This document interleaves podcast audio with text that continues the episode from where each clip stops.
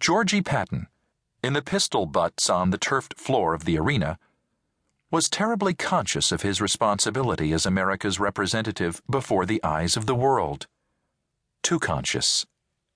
He had been chosen to represent America in the modern pentathlon, a series of five contests which included pistol shooting, swimming, cross country riding, a distance run, and swordsmanship.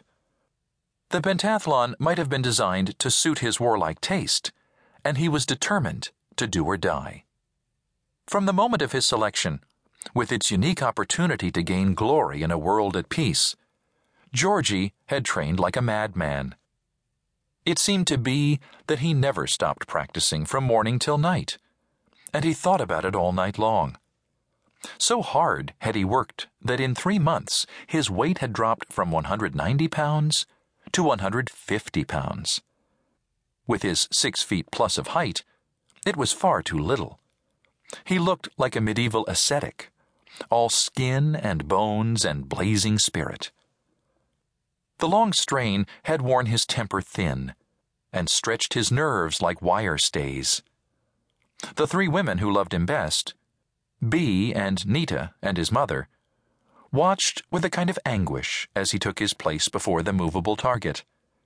Yesterday, in practice, he had broken the world's record 98 points out of a possible 100. But the man shaped target leaped up before Georgie's eyes, and he began to shoot. At once, he knew that this was not like yesterday. The sure coordination was lacking. He had to force his muscles to obey. He forced them well 45 points out of a possible 50 in the first round. But he had not done his best. Bitterly blaming himself, he came up for the second round and was destroyed by his own ardor. He missed the target twice and scored but 30 points. His final score was 150 out of 200, which left him well down the list in the contest that was his best chance of all.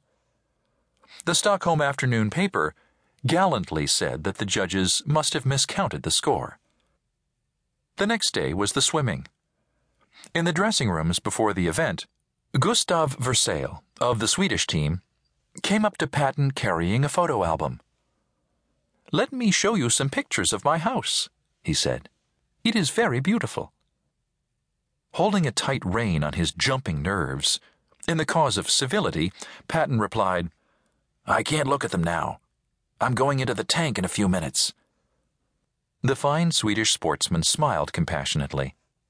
If I had had my album to show you yesterday, he said, you would have beaten me. The story of Patton's effort in the pentathlon resembles his football record at West Point. He tried too hard. And so it was to be until, at the climax of his career, his audacity was seasoned by age and experience. In the swimming race, sheer courage overcame lack of technique, and, surprisingly, he finished second, utterly spent. In the epee duel, his slashing attack overcame most of his opponents. But some of the experienced Europeans were too wily for him. The cross country ride found him on a borrowed Swedish horse, with which he finished fourth. The first three being Swedes who knew the terrain. The final event was the 2.5 mile run. Patton was off like a whippet and ran through the hot summer noon, almost at full stretch all the way. He led to within 50 yards of the finish, where Asbrink of Sweden passed him.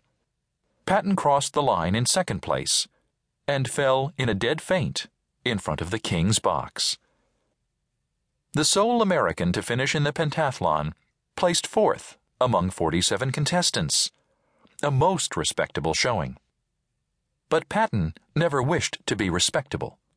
He wanted to win.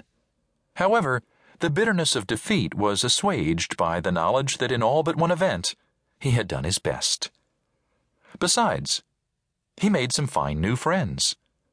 The Swedish athletes loved him for his blazing spirit and his dash. He seemed to them to embody the virtues of America, and perhaps its youthful fault of impetuosity. They long remembered him, and most of them, including Gustav Versailles, were on hand to make merry with him the next time he came to Stockholm, in 1945, when he had just won the greatest cross country obstacle race in the annals of the world.